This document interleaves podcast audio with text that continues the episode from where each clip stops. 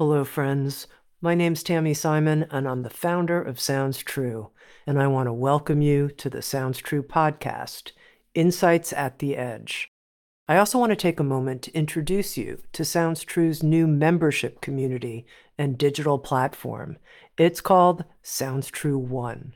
Sounds True One features original, premium, transformational docu-series, community events, classes to start your day and relax in the evening, special weekly live shows, including a video version of Insights at the Edge with an after show community question and answer session with featured guests. I hope you'll come join us, explore, come have fun with us, and connect with others. You can learn more at join.soundstrue.com. I also want to take a moment and introduce you to the Sounds True Foundation, our nonprofit that creates equitable access to transformational tools and teachings. You can learn more at SoundsTrueFoundation.org. And in advance, thank you for your support. In this episode of Insights at the Edge, my guest is Jordan Davidson. Jordan is an award winning health journalist and reproductive health advocate whose work has appeared in media outlets such as Parents, Health, Prevention, Men's Health, Teen Vogue, BuzzFeed, NBC Nightly News, and more. With Sounds True, Jordan Davidson is the author of a new book, So When Are You Having Kids? The definitive guide for those who aren't sure if, when, or how they want to become parents. Jordan is a gifted writer and researcher. She takes complex issues and she breaks them down into their component parts so that we can appreciate the nuance of what she calls the biggest decision we might ever make in our lifetime the decision to have or not have children. Here's my conversation with the very intelligent and wise 31 year old Jordan Davidson. To begin with, Jordan, and as a way to introduce you to our listeners, tell us a bit about your journey to writing. So, when are you having kids? I first got the idea for So When Are You Having Kids really from my own personal experience. I was trying to figure out for myself whether or not I wanted to have children. And in looking at the resources available to me at the time and speaking to friends and family, I felt really dissatisfied with the answers that I was getting. And it didn't help me feel prepared. And I was really aching for something that would help me make what is, without a doubt, one of the most consequential decisions of your life. And it wasn't something that I felt like I could just go with my gut or not do research. I've, I've always been a, a big fan of research. I'm a health journalist. Uh, I've done research professionally. And so I couldn't just say, oh, go with my gut, since my gut wasn't telling me what to do, especially. And uh, I so I began the research for this book really on a personal level. And the more that I dug into the research, it it felt clear to me that it should it should be something written down for other people to benefit from as well. Because one thing that was clear to me in talking to others was how common this apprehension that I felt is. That's why you know, we see the birth rate decreasing year uh, after year, decade after decade. And so it felt really important to me to have something that was modern and inclusive that could help people really parse through their apprehension like I needed to. So, just tracking back even further, what inspired you to be a health journalist in the first place? uh, that's a great question. I was I was really sick as a kid and I had a lot of health challenges growing up and I was often in rooms where the adults didn't have the answer or didn't feel like the you know the adults in the room were the they're supposed to be the smartest people in the room. And i was leaving a lot of rooms with questions unanswered and frustrations. And this was before the internet was really a thing. And my grandmother had an old merck manual. And so i as a kid liked doing research in her old Merck manual, which was probably all outdated by the time I was reading it anyway. Uh, but I liked solving my own problems, I guess, even even as a child. And so doing that research and talking about health and writing about it and trying to create accessible resources in the US where I am from healthcare is really inaccessible because it's in part because it's unaffordable for so many people. Um, but because it's also there is a, a learning curve of having to understand all of this really complex information you get 15 minutes with your doctor they say a bunch of words that can be difficult to understand and then people go home and they don't know what to do with that. And so it was really enticing for me to be able to put resources out into the world in print or on the internet that could help people decipher the important things that they needed to live their healthiest lives. Now, I'm not just, you know, blowing smoke at you. And uh, for people who have listened to Insights at the Edge for a while, they'll know this is true. Your book is really well written and really well put together. So I just want to start by congratulating you and to say that you're very talented as a writer and researcher. And you interviewed something like 300 people as you put this book together. Where did you find them and how did you approach it? How did you approach the interviews? What was your like, here's what I'm going for, here's my angle in? Sure. So, when I started writing the book, one of the first things that I did because writing a book had been a goal of mine for such a, a long time and I I wasn't sure what I wanted to write about and then this idea hit me and I knew that this was the thing that I had to write about. And so in the process of deciding to write a book, I started talking about it and just kind of putting it out there and telling people, "Oh, I'm I'm writing a book." And I remember I was in an Uber and the Uber driver asked me what I do, and I told him I was writing a book. And this was like really early days. And he said, What kind of book are you writing? And I said, Oh, I'm, I'm writing a, a, parenting book, a pre parenting book, if, if you will. And he said, Do you have kids? And I said, No. And he said, Well, what do you know about parenting? What could you possibly know about parenting then if you don't have kids? And I I think that that really guided a lot of that comment. So, shout out to that Uber driver. Um, that comment really guided a lot of how I did the research for the book because I I don't want people reading the book or coming away from the book with the idea that I have some sort of agenda or that I want people to have kids or that I don't want people to have kids.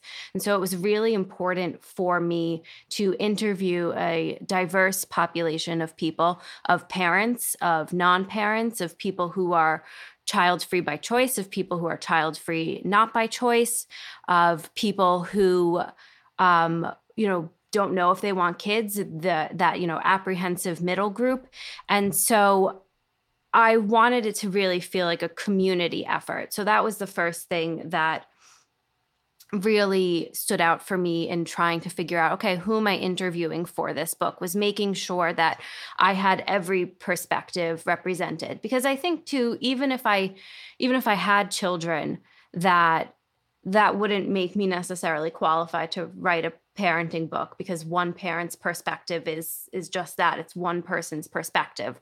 And so i really wanted to try and fit as many perspectives into the book as possible because even from you know as i was saying at the start of this from my own journey talking to other people that wasn't helpful for me personally because it didn't help me unpack all of the things that i needed to unpack. And so I set out to say, know, how many people could I possibly interview? And so I worked on a bunch of different surveys that asked people kind of the same. I've, I've been a journalist for over a decade now. So it was really the same way that I would do an interview over the phone or over you know video. And i put that into survey forms and then i asked people for you know if you're interested in talking more can i have your email? And so from those surveys i had some follow-up videos and phone calls and some of it you know was then over email further questions a lot of of back and forth with people. Um, but i would say that i had I had at least a hundred phone conversations, and then there was about 250 survey responses. Uh, and some of those then went on to phone conversations and things like that. And it was really just, you know, pushing out the surveys, sharing them in different places, finding different social communities. I feel like I messaged so many different Facebook moderators and social group moderators of child free communities. Or, you know, there was even a group I messaged, it was like Boy Moms Unite. And I was like, hi, Boy Moms, like, can you unite and take my survey? Um, and so, doing things like that to try and get a, a diverse representation. Um, I have people in the book who were outside of the US, though I really tried to focus on US perspectives. And I managed to get almost all 50 states. I think maybe I was missing like a Dakota and an Alaska, I want to say. Um, but really trying to get as many perspectives as possible, you know, of people who had children early, people who had children later in life. Again, with that idea that there is no one perspective that is going to be universally representative of every reader or uh, every path to parenthood. You write towards the beginning of the book that even being able to ask this question, do I want to have kids or not, is a, a certain type of privilege. Why do you say that? Why is it a privilege during this time, at this point in our human evolution, to be able to ask that question? So, the idea that having children, being able to pause and reflect and ask ourselves that question, being a privilege, really has to do a lot with the apprehension that people feel nowadays because Previously, having children was seen as a mandatory milestone in the path to adulthood. You met someone, you got married, you had kids, and that was that was the way that it went. And in the 60s and 70s, with the advent of birth control, which introduced reproductive choice and more women being able to be out in the workforce, that's when the choice started to happen where we could sit back and think is this what i want? And that that didn't happen before because it was just assumed that everyone would have children. There was no it was seen as deviant not to or you know throughout history there were all different terms kind of lobbed at people who didn't have children because it was seen as bizarre if you didn't because it was just this innate thing that everyone was supposed to achieve. And now especially because they're really the the nuclear family has really been turned on its head where you don't have one parent that can easily stay home people are realizing that it's not feasible in some cases or it's not what they want or it's not easy or it's not mandatory. I think a lot of people still feel that pronatalist pressure that gets passed through society that says, you know, children are a, a milestone that you have to achieve, or this pressure that gets passed down from families, but it doesn't exist like it used to in the 50s and in the generations prior to that where it was this mandatory step towards adulthood. A lot of those pressures people still feel and they are present, but they are, it's not compulsory, compulsory anymore. th- this term that you introduced, pro-natalist. I think for a lot of us, that's a new a new word. We've, I never heard that before until I read your book. W- what does that mean? So, pronatalism is this idea that having children is the natural way of being. And it is societies that are pro-natalist are ones that kind of put parenthood on a pedestal and say that this is the this is what we should aspire to is parenthood. So in the in the 50s and the 60s when women started a little bit entering the workplace the workplace was seen as this force of antinatalism because the idea was make it difficult for women to enter the workplace so that being home and staying home and being a mother is more enticing and that was the idea of keeping society as a pronatalist society. And the irony is now that those exact same forces kind of force people into this society still what I'm, what I'm trying to say is that society still views itself as pronatalist but the society that we live in today is actually very anti-natalist but we call ourselves and by we i don't i don't mean me but the view in America is that society is still pronatalist and that it's still encouraged that you have children. It's still seen as kind of this rite of passage and holding parents on a pedestal as, um, you know, when you hear a story in the news, someone says, like, oh, she was a mother, uh, you know, oh, this terrible thing happened and they have kids. And you don't, you always hear people kind of framed around their identity as parents. And so pronatalism is what upholds parenthood as this primary identity. But the society that we live in today is actually quite anti-natalist. And what you mean by that is that we don't provide support for for for parents across different socioeconomic categories is that what you mean yes so we make it very hard for parents you know there is no paid parental leave uh, no mandated paid parental leave, and there is no universal health care. There isn't financial consistent financial support for parents. So the systems that we have in place don't really encourage people to become parents, which is kind of this, you know, on its face, we're pronatalist, but in in actuality, a very anti-natalist society. And I think that it's those uh, those forces kind of conf- those conflicting forces i feel like plays a lot into the apprehension that people face because there's this pressure to achieve this status symbol of parenthood but none of the support there to help people especially young people now, Jordan, just to bring uh, myself forward a little in the conversation, and at a certain point, I'm going to ask you too to bring yourself forward. Although I heard you uh, interviewed and someone was asking more about your own personal journey with this topic and you said look the book has 100000 words and only a thousand of them are about me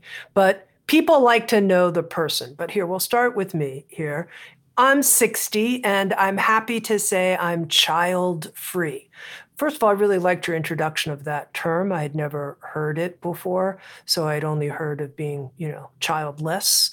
And I noticed saying loud and proud that I'm child free uh, sounds a lot better. Uh, one of the gifts that your book gave me was feeling more settled in that. I think I've had this thought somehow like, I don't know, how much am I missing? Like, how much am I missing? Even though there was nothing in me ever that was actually drawn to being a biological mom myself, nothing ever in me. And I mean, I don't want to go too much into my personal story, but it was very clear. I'm not having a kid. I'm not raising a family. That's not what I'm called to do in my life. But I still have carried this huge grief with me. And in reading your book, I thought, first of all, no matter where we end up, we're missing something no matter where we end up in our life. Like if we go left, we didn't go right. If we go right, we didn't go left. And I, I just wonder what you think about that the grief of no matter what path we take. I think tied to that grief is why so many people have this apprehension because they're afraid of regret. So I think that the grief has a very similar tie to regret in that people who are on the fence, I think more people kind of know where they want to land, but they're afraid that they're if they have children, they will miss the life that they had previously. And if they don't have children, they may regret that they didn't have children. And it's it's really hard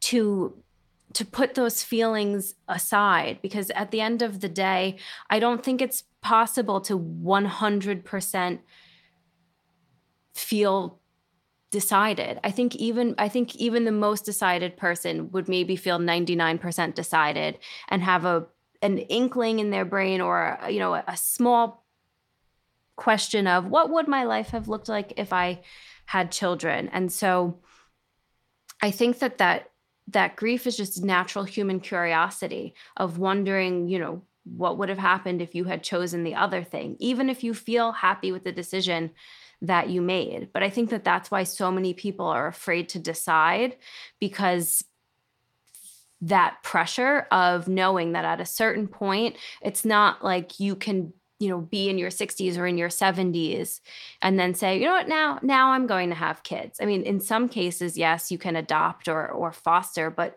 it's incredibly difficult. Those things are not as easy as um, people like to say that they are.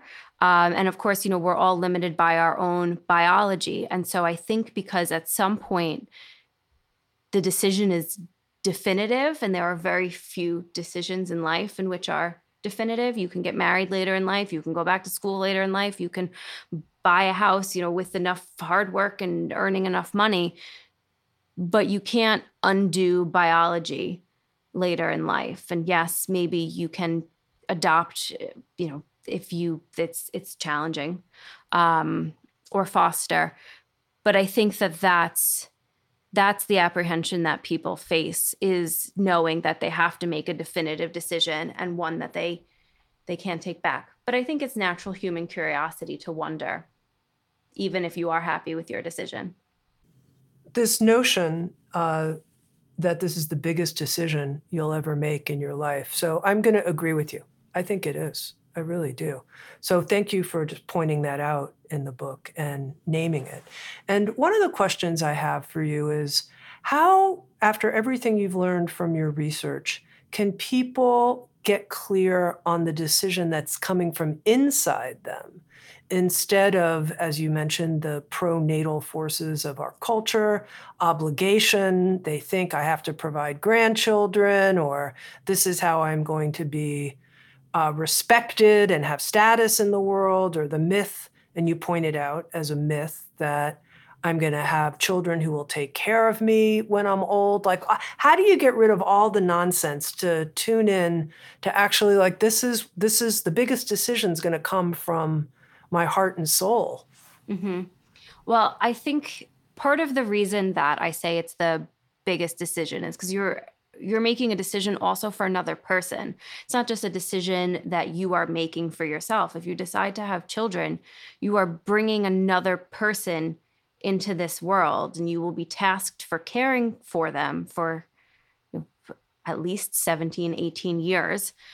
And so it's it's making a commitment for another person and being it's holding yourself accountable to take care of another person. And so I think that when it comes to, you know, quieting out all of those other messages and and not listening to, you know, your parents asking when are they getting another grandchild or, you know, feeling like being a mother is the be and end all. It's really asking that is this what you see for your life? Is this something that you feel that you want to do with your life because you you know in some regard what the next 18 years will look like? And do you feel that you can be there for another person who needs you? I think that that's one of the biggest things. And that's really what the research shows in whether or not people are happy with the decision to become parents is if you fully understand what you are committing to. And when people in surveys, when researchers in surveys ask people why they wanted to become parents, they tend to name very light-hearted things like the expansion of the self, you know, feeling a, a greater connection through, you know, passing down your DNA, um, you know, joy and and uh, entertainment and things that you know having kids are fun like all of the the fun things. That's what people draws people to parenthood. No one ever says they want to become a parent because they want to change diapers and and do child care and you know work a 9 hour day and then come home and make dinner. And so really when it comes down to will you be happy with choosing parenthood it's asking do you have a realistic expectation of what parenthood entails and if you have that realistic expectation, knowing that, knowing all of the challenges that come with raising kids and the demands of parenthood and how challenging it is, especially in modern times, and you want to have kids, then you'll probably be prepared for them and you are less likely to experience regret. And similarly, if you look at your life and you feel happy and you don't feel that things need to change, then you'll probably be happy with your decision not to have children. And i think it's this is pretty much the way that the researchers wrote the paper. And i i found it funny as i was reading the paper because i because i thought i was like this isn't really helpful. Um of the you know if you can picture it then you might be happy.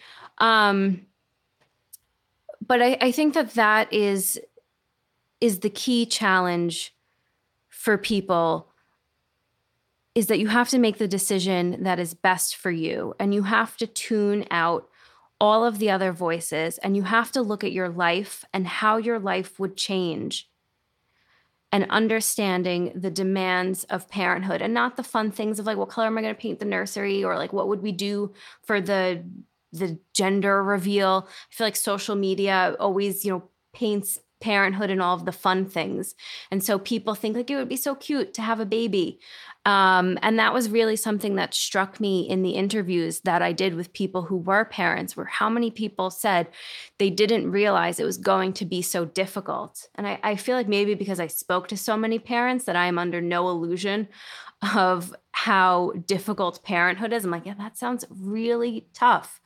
Um, and so making a decision that is best for you really requires tuning out all of the noise and thinking about what do you want for your life and whether bringing another life into the world is something that seems enticing that makes you feel excited. When you when you say having realistic expectations for what's going to happen as a parent. In so when are you having kids you you know you lay out this is how much it costs on average. You lay out uh, all the sacrifice that's involved. What do you think are the most kind of reality sandwiches people need to chew on a bit to really get a clear picture of what's going to be involved? The biggest one which is kind of hard to quantify is the loss of oneself. I was speaking to someone the other day and they said you, you don't really realize how much your life changes when you have children and i i still want to be seen as the person who i was before i have kids but now i have all of these responsibilities and I'm not that person anymore. There's parts of that person that are still there, but now I'm so and so's mom, and that becomes your primary identity. And so I think that that's one of the realities of parenthood that can be hard for people to understand is that your needs become secondary to your child and so a lot of your your personality and your time and your energy and your resources financial um, you know and even energy resources get devoted to your child but the things of not feeling like yourself because you don't have the time that you used to have because any free time if you are working especially goes into your children and i think that that's really hard to imagine until you're there. it's you know it's easy. I one of the things that i have in the book is is a schedule of like what newborn feeding looks like. And it's you know every two hours you're doing a feeding. And and i you can read that and say like wow that that seems like a lot. Uh, but obviously you know you're caring for a child beyond just the newborn phase. And you don't realize how much attention and care and you know making sure that your child is occupied and has things to do. And you know now parents are worried about screen time. And so all of the little tiny tasks that goes into keeping another human occupied that takes away from the time that you have for yourself for your partner. And it's a it's a huge commitment. And so i going into that and deciding to have children is deciding to become secondary. Now, I mentioned uh, that I was going to bring myself forward, and I did a little. And, it, you know, I have to say, it was that section related to the feeding chart where I was like, I had a, you know, huge sigh of relief there. I couldn't imagine that. But uh, back here to, uh, to you for a moment. And I wonder, Jordan, if you'd be willing to share a little bit about your own journey around this question. So you want to have kids? Question mark. Mm-hmm. Sure. So when I was 24, I my period had stopped. It's kind of a I, I wasn't really concerned about it at first. And I went to the doctor and she wasn't very concerned about it at first either. And then she had me come back a month later and did some more blood tests, did some tests. And then oh, about a week after that, she called me and she said to me, she goes, Do you want to have kids? Oh. I'm 24, uh, and I live. I lived in New York City at the time, and in New York City, having children at 24 is like akin to being a child bride because most people there have children in their late 30s or early 40s. So I really wasn't thinking about having children at 24. Uh, you know, I was still paying off student loan debt. I lived in a fifth floor walk up. And she said to me, she's like, well, you know, if you think you want kids, you should probably have them now. And my first thought was really, how was I going to carry a baby carrier up a fifth floor walk up? Because I could barely get my groceries up into my fifth floor walk up. Uh, and it was, it, that was really the, the first thought. I was like, crap, crap how, am I, how am I carrying a baby up all these stairs? Um, and she gave me the number for a bunch of fertility clinics and that kind of kick-started a lot of of testing and apprehension and you know thinking about it. And i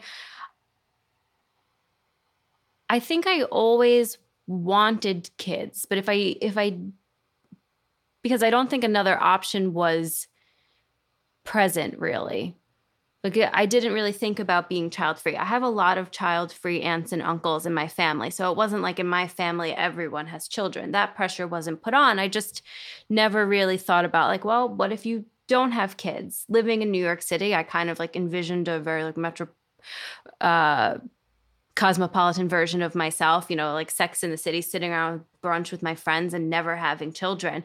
But it was always like I always felt like I was trying to put myself as a character into a bunch of different stories. There was the Jordan as the character as the mother, the Jordan as the character at the boozy brunch in her 40s, and nothing that actually felt like what I wanted. It was just a bunch of roles that I could see myself playing. And so given this kind of ultimatum by my doctor of like well if you want to you know decide now i really the thing that was clear to me was that i was not ready at 24 uh, and I'm 31 now, and I still don't have children, although I have tried to have children. And uh, there is the there is some regret around you know now having such a hard time. Um, there is some regret around like maybe I should have tried when I was 24. But also I you know I laugh when I think about that because not not only for the reason of carrying the child up five flights of stairs but because I would have been a terrible mother at 24. Um, I think I would be a great mother now, now having written this book and thought about this topic as much as I have. And I feel prepared and I would like to become a parent. My my biology and I seem to have disagreement there. Um, but it is it is still something I ask myself frequently, even as you know, I'm I'm at an IVF clinic, and um, doing that, and it is soul sucking and horrible, and I hate every second of it. And sometimes I think, you know, what if I just say I'm done and then that's it? Could I see a life for myself without children? And the answer is yes. And could I see a life for myself with children? And the answer is yes. And so I think I I I keep telling myself that I will know when the time is right to stop. Uh, and I haven't gotten there yet. But it is challenging. And I think that if I end up never having children, I think I'll be fine. And if I have children, I think I think I'll be a great mom. uh, and it's it's hard to sit in between those those two worlds and feel powerless because I the decision isn't really something that I have much control over. Um, which I feel like is so much part of the reason why I wanted to create this book was because I wanted people to feel empowered and in ways that I can't, in ways that I won't get to choose for myself. You you use this phrase my biology and I have a disagreement about what we want right now and you know it's a powerful phrase and it it does seem uh, that infertility and challenges with fertility are on the rise in the in the past decade. Why why is that? What's happening? It's kind of it's kind of a complicated relationship because I think a lot of the times when we hear about IVF or fertility treatments, it is in older women. The older you get, the worse your egg quality is, which necessitates some need of fertility treatments. And so, because people are putting off children and having children later in life, we are seeing an uptick in people looking at assisted reproductive technologies. So that's part of it is people are delaying having children. I think also we are getting better at identifying reproductive conditions like PCOS, polycystic ovarian syndrome, endometriosis. Um, I have endometriosis. I was diagnosed when I was 12. And that's actually, I think I had a lot of surgeries for it in my teens. And I think that that's part of the reason that my ovaries are in such a rough shape um, is from all of those surgeries. And so, because we are getting better at identifying things. And earlier, a lot of the times when doctors hear that you have a condition like PCOS or endometriosis or fibroids, there is this push of get pregnant now or you know go see a reproductive endocrinologist or go seek out fertility treatments earlier and in the past, I mean, when I was first diagnosed with endometriosis, no one even knew what that was. And now, I, thanks in part to a lot of celebrities coming out and saying they have endometriosis, a lot of people have heard the phrase. And so, because people are more aware of reproductive health conditions, they are seeking care for them earlier. I don't know that necessarily endometriosis and fibroids and PCOS are becoming more common. I think it's just that we have better awareness of them. And so we are diagnosing things earlier. And so more people are getting help.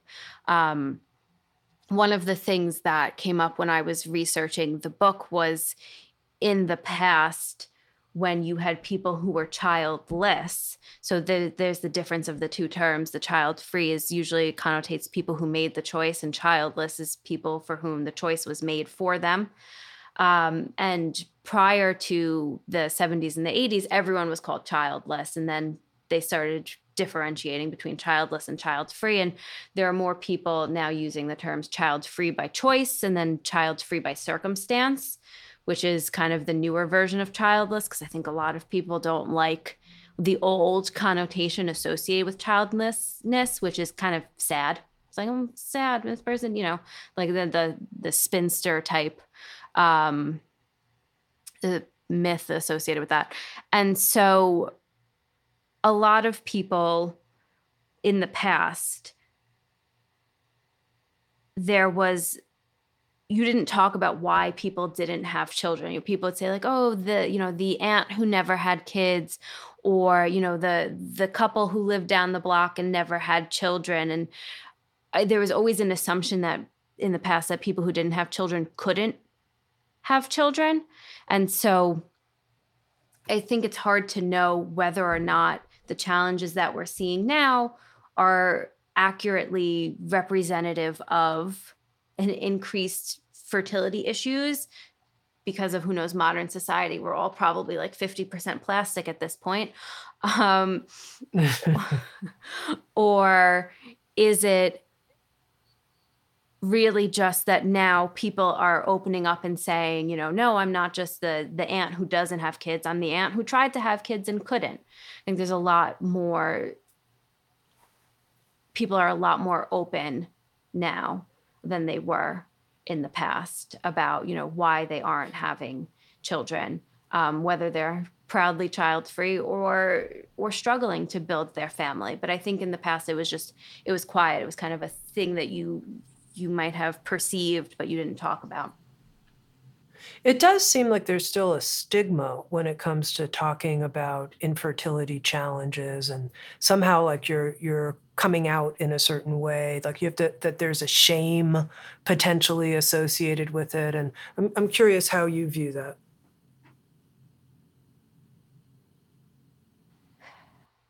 It's it's interesting because I feel like social media has really changed things. I see a lot of infertility communities online and and I have you know really spent a lot of time for the book studying a lot of different communities parenting communities infertility communities child free communities and they all have a very strong sense of identity. And there are people who you know there's a whole language of infertility. If you if you're on these boards or these forums it's almost like you have to speak another language. You know you're like 5 dpt post you know it's 5 days post transfer and and all of these different terms that you learn. And so to me having seen all and i am very quiet personally online about my own challenges in part because that's who I am as a person and also because it is it is disappointing. it's disappointing to go through multiple IVF cycles and not have a child and I don't want to have the internet on like my own personal hellish roller coaster. Um, and so I think that there are people who don't share or who feel that it is stigmatizing to share because they don't want to share the bad news. And so a lot of times what I see in the infertility community is is people, you know, see the community and the community is very vibrant and they do all these posts and they have their letter board of their, you know, doing my embryo transfer and then it fails. And you kind of see people fall off as the as the disappointment grows because you're not, you know, you didn't do IVF and then you, you get to go home with the baby.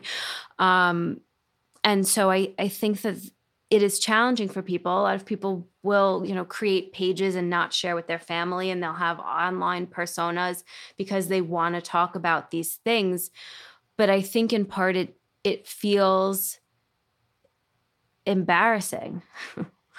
um it feels embarrassing to not be able to do something that we consider a basic biological function. And so, you know, it can be difficult to say that you need help.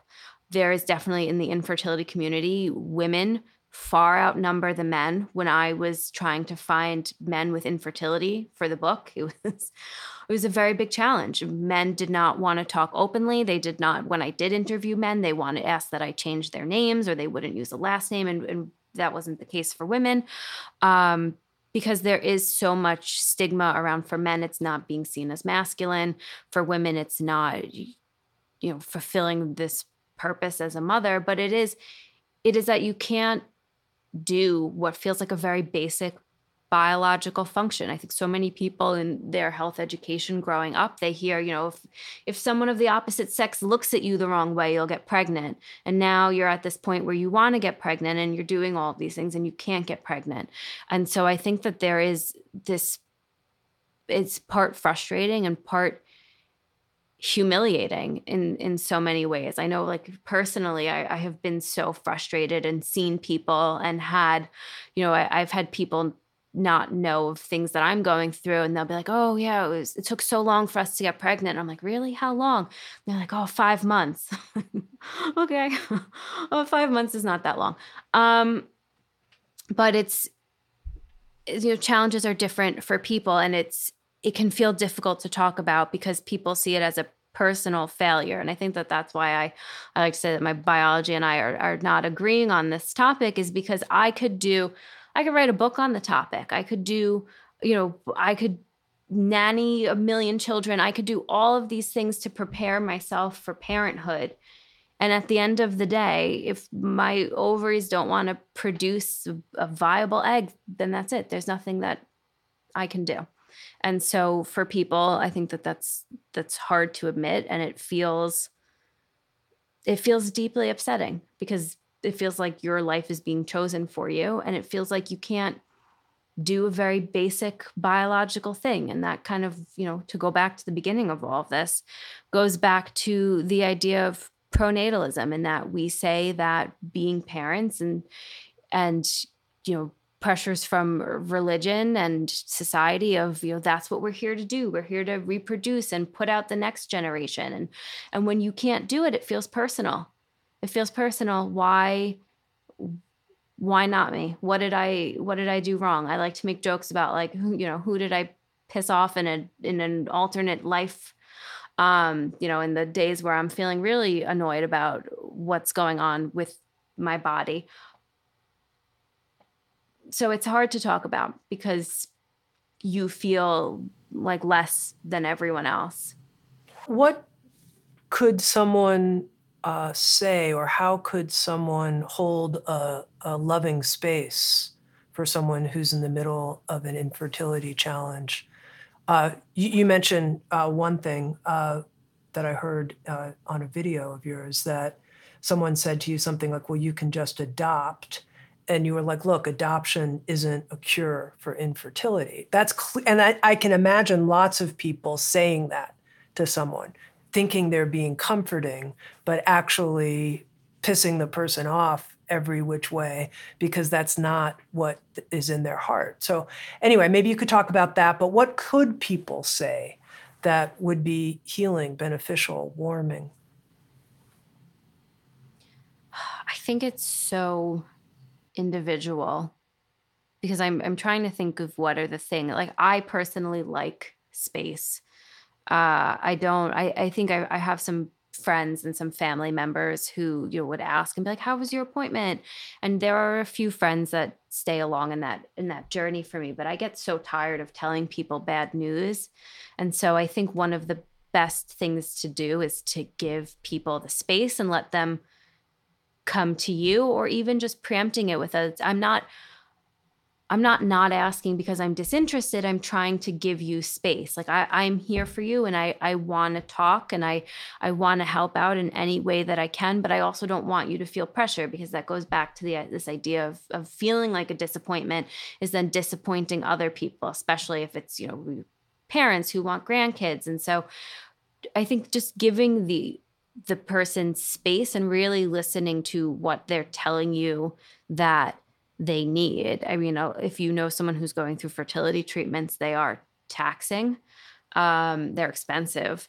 They, you know, you are taking different hormones and medications, and that that changes. And so, really extending the person grace, um, and being there for them, and being a distraction. I, that's honestly the best thing for me as someone could do is distracting me from it. I don't want to talk about it, and that's the that's the challenge. I think for me personally, is friends will know that I withdraw when I'm going through something difficult. And, you know, they'll be like, well, I'm here if you want to talk. Uh, I do not want to talk. That is the last thing I want to do. But if you want to go out and do something or, you know, go and get dinner and tell me about, you know, the the challenges that you're having with the dating apps, I would love to listen. But talk about myself, no, thank you.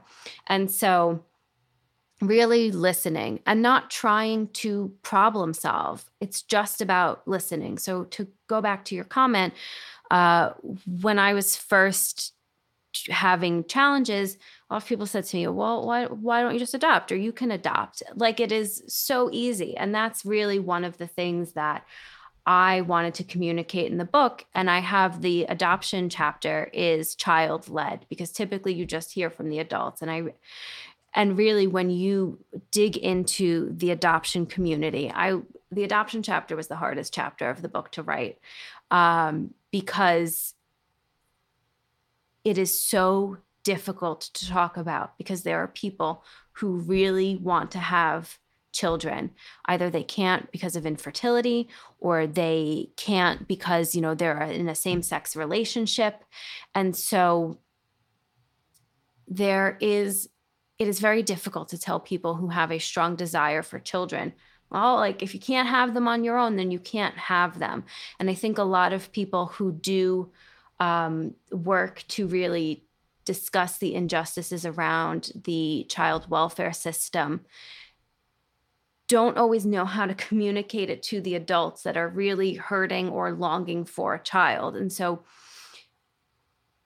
when I was writing that chapter, I wanted to try and do justice to both communities because the the truth of adoption is this is that people view it as children for adults, but it's really about finding parents for a child. The child has to be the center of the of of the unit there. It can't be like, oh, we're just here are two, two two lovely people who want a child. Let's just give them this child. And that's how when you say, you know, oh, you can just adopt, it's like, you know, you could just pick up a child at Costco and you know now it's yours it doesn't work like that um, you know a lot of people who want children want babies and that's fine it's fine to say that you want a baby it's not eh, you know that's when people have children naturally, they get a baby. It's fine to say you also want a baby, but the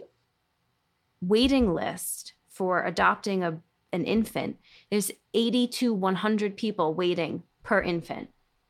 So the competition there is super fierce.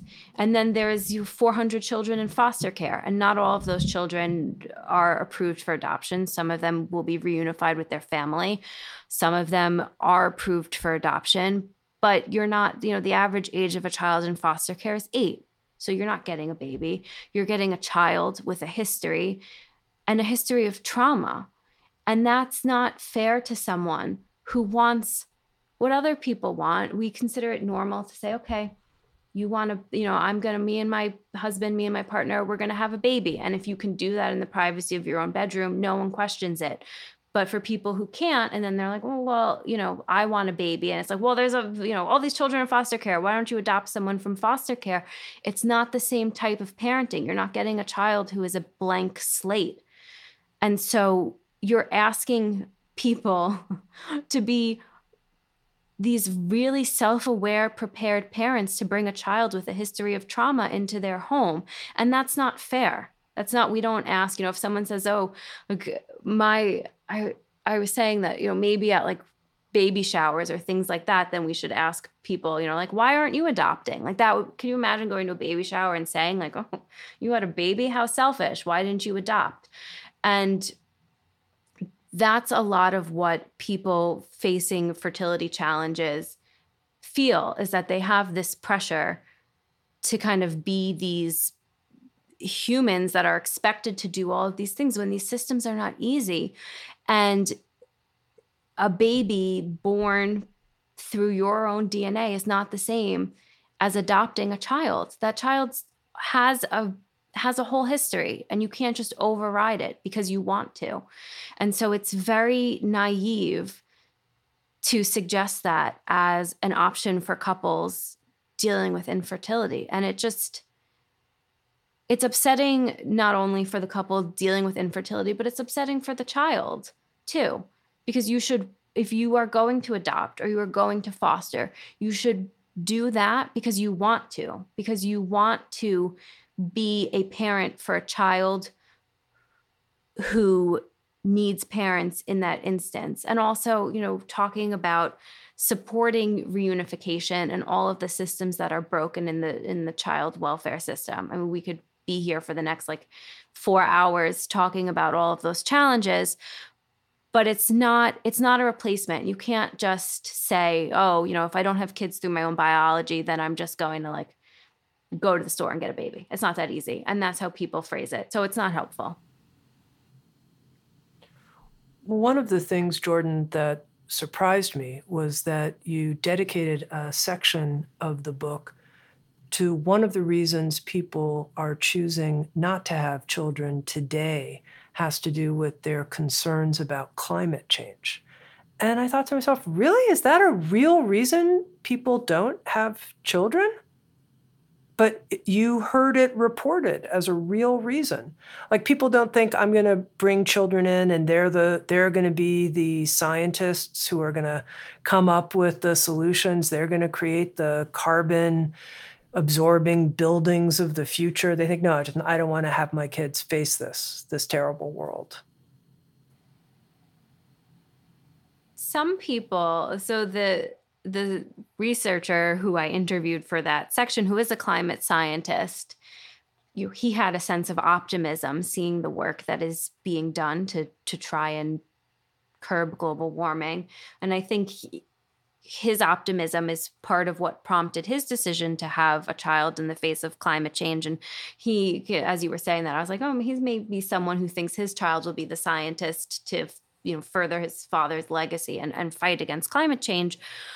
But I think that there are young people, it's especially common in young people, um, usually college educated or higher graduate degrees people um, who are looking at the science and seeing that we are failing some of the milestones or not you know hitting where we're supposed to be projected in terms of curbing climate change and then living through it. I interviewed someone for the book and this this didn't make it in the book um, but she was on the fence about having children and part of that reason was climate change and it had only really hit her recently when there was a heat wave in her area, which never had heat waves.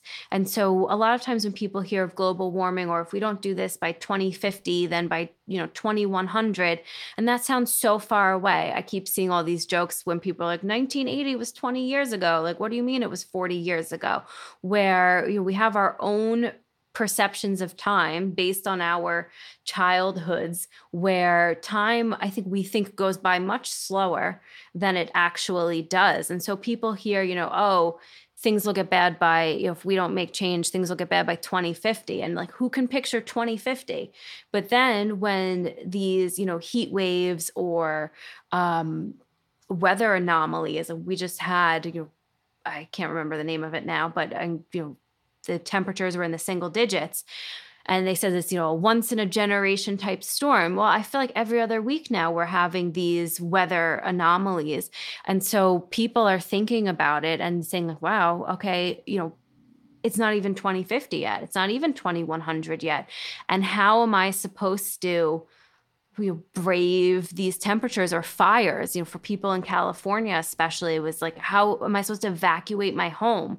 The person that that chapter is centered around lives in california and that was one of the things that he shared with me was like how am i supposed to evacuate my home in the case of wildfires with a baby?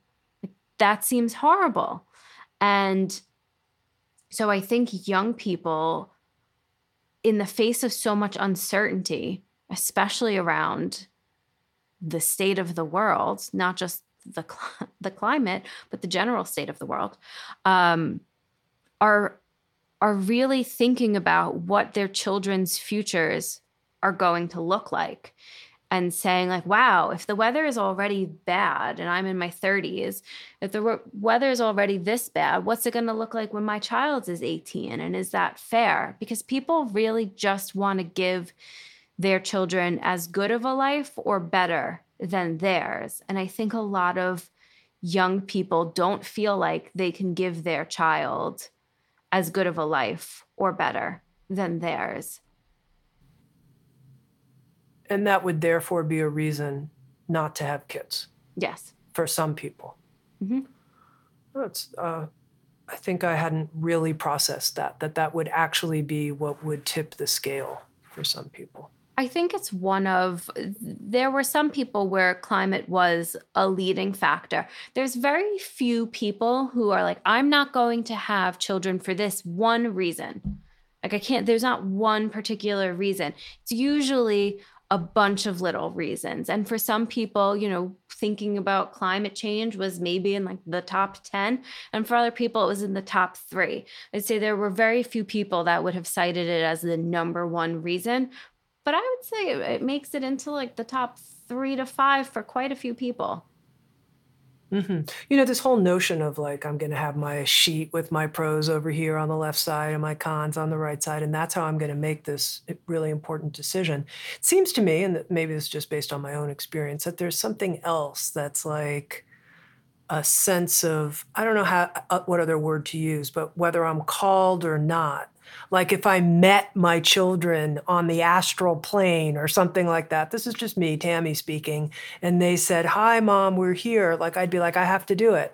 But instead, you know, I had the opposite experience where every time I tried to visualize myself as pregnant, it was like, no way, done, flat, belly you know no way and that there's some other kind of process inside of us i don't i don't like the dreaming part of us that it doesn't so much look at our spreadsheet, but it's our inner dream. I mm-hmm. wonder mm-hmm. what you think about that. Pros and cons lists really are not the way to go because I think when people try and do the positives and the negatives, they're always really imbalanced. So if you look at a pros and cons list, and you're like, I've got five things in the pros and you know four things in the cons, so I guess I'll go with the pros. A lot of times the pros are things like I get to name the baby. Like I can pick a cute name. And then the cons are like, but the child raising a child costs $300,000. Like that's, those aren't equal. Like the cuteness of a baby doesn't equal out the the cons of the commitment. And so you can't look at you can't use a pros and cons list because there's you would have to weight your pros and cons list and i'm i'm sure that there are researchers that could come up with a system to help people weight it but i don't think that that's going to answer the question either and i do think a lot of it comes down to visualizing but there are people who are just not good at visualizing. Like I am not, I can envision myself playing many characters and many different roles, but I don't know that they ever feel organic to me. It was like when I was when I was looking at colleges, I had all these friends who were like, I went to this college and I knew, like, I saw myself on this campus. And so I went to 15 different schools and I was like waiting for that moment where I like went onto the school and I was like, here's where I'm. And that never happened for me. And so I think that for people, some people just can't picture or get excited about any sort of thing. And it's really easy to envision a child-free life if because if you don't have children, that's the life that you're living. And it's very difficult to envision a life with children because there isn't really anything that can prepare you for that. I hear a lot of people being, "Oh, babysit." Oh, you don't that doesn't, you know, you, you're so excited to give the kids over at the end of the night because they're not your children. Um, and it's it, it has you know a sense of of novelty so you can't it's very hard to prepare for parenthood so if you're someone who can't envision that you know you're someone that was a lot of people that i spoke to were like waiting for this gut feeling of you know i I've heard from people like, oh, I, I always knew I wanted to have children. I felt it in my gut. And then you have people like, I don't feel anything in my gut. Does that mean I don't want children? And I think it's just because it's so hard to envision what a life with children can look like because you think of all the things of like the runny noses and the sticky hands and the you know the screaming and the the toys and the having to monitor screen time that you can't really envision the things that parents or this, especially the parents that I spoke to of like you know oh I I know true love now or this feeling when my child smiles at me you know my heart feels like it's going to tear out of my chest I, how, how do I how do you replicate that feeling? And does that feeling make up for all of the challenges? For some people it might but for others it might not. And so I think one of the best things that you can do is try to pretend like it's happening. So you know reading reading a book like mine or you know other parenting books um, you know taking parenting courses a lot of things i took eh, when i was writing the book i took a birthing class i wasn't you know um, I, I wasn't having a child at the time and but I sat there. It felt un- it felt kind of uncomfortable because the tone of the course was like, "You got this, Mama," and I was like, ah. um, but immersing yourself in things, you know, going to the store and walking through the baby aisles or joining a parenting community or taking classes, taking an infant CPR class, doing all of these things that people assume that like you can't do it until you get pregnant or you're in those places and and that's really not the case. You can be there because you want to learn or talking to if you have a partner and you are having, you know, planning on having child with this partner asking yourself the difficult questions of you know what what would we do if our child like how would we discipline our child? How were you raised? What do you like about the way you were raised? And really trying to put forward all of those scenarios that you would face as a parent. And then the last thing which um, was a is one of the examples that's highlighted in the book which i i stand by and i think people will will have opinions about this but uh, foster foster an animal. Don't foster a child to test out parenthood because that's children need consistent love and care and that's a huge commitment. But foster a cat or a dog um, a, a puppy would be really great if you want to try and mimic the challenges of having a baby but that is doing things where like you are on the hook 24 7 for another being that needs your help and seeing how you and your partner would w- work together in that instance i think that's one of the best things that you can do. And that's it's an example in the book of this couple who they adopted a puppy and that was what made them decide to be child free was how much work went into raising that puppy and realizing that you know, they didn't want kids. Uh, I have to say, Jordan, for someone who's just 31 years old, I'm so impressed by you. Impressed by how you approach these complicated topics and really pull out all of the individual strands, the nuance. If I knew anyone, and I'm sure I do, who is considering should I have kids or should I not have kids, this is the book. I will choose to give them. So, when are you having kids? The definitive guide for those who aren't sure if, when, or how they want to become parents. You mentioned in the beginning of our conversation, this is the book that didn't exist, that you wished existed. You wrote the book that you wished uh, was there on the shelf for you. What's your hope for what people will get out of So When Are You Having Kids? What do you hope they'll get out of the book? I want people to understand why they feel the way that they do. The book is really a tool to help you unpack. There's everything from the fear of pregnancy to people who, you know, are you have a history of trauma, intergenerational trauma, and how that gets passed on to children. And there are so many things that shape the decision, why we want to have children or not have children, and so many things that we're just not conscious of. And so the book is the book was so helpful. Writing the book was so helpful for me because I, you know, I said earlier I was not ready to have children. I would have been a terrible mother at 24 and I think I would be a great mother at 31 and so much of that is the work that I put into that book in really trying to understand how I feel. And not everything is, you know, you have made the comment about the interview that I did where I said the book isn't about me because it's a hundred thousand words and I maybe appear in a thousand of them. And I wanted to capture so many things and, and so many apprehensions. And there, there were so many stories from so many different people about their fears and their desires and their hopes and their dreams and, and what they want from their life. And so, what I hope that this book can do for people is help them figure out what they want for their life. It doesn't have to be forever. Um, that's the thing about having deciding um, intentions is they can change. And you know unfortunately there is a there is often a point in which we have to decide by for the the means of biology.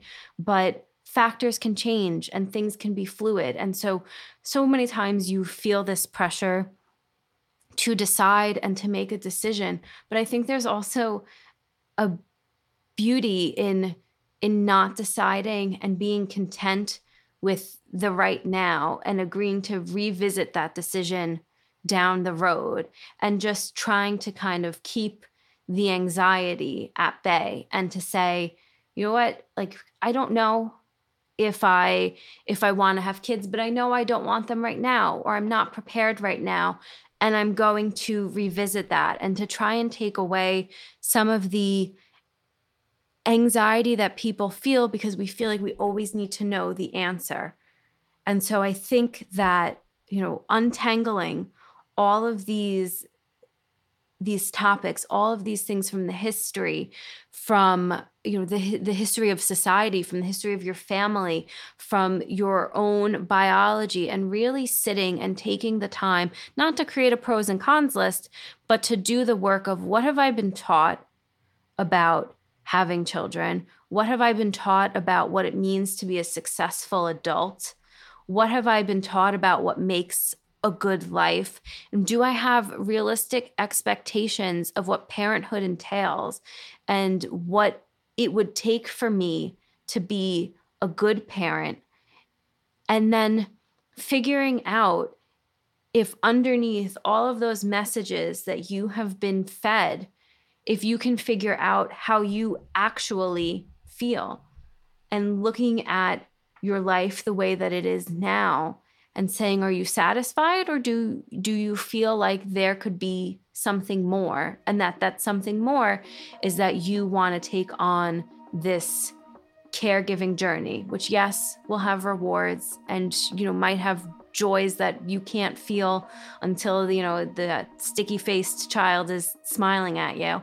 Um, but also knowing that your life can also be great and will also be great even if there isn't a child in it and that they don't have to be in conflict with one another that you can take the time to make the choice that works best for you. I've been speaking with Jordan Davidson, author of the new book, So When Are You Having Kids? The definitive guide for those who aren't sure if, when, or how they want to become parents. And if you'd like to watch Insights at the Edge on video and participate in after the show Q&A conversations with featured presenters and have the chance to ask your questions, come join us on Sounds True 1, a new membership community that features premium shows, live classes, and community events. Let's learn and grow together. Come join us at join.soundstrue.com. Sounds True, waking up the world.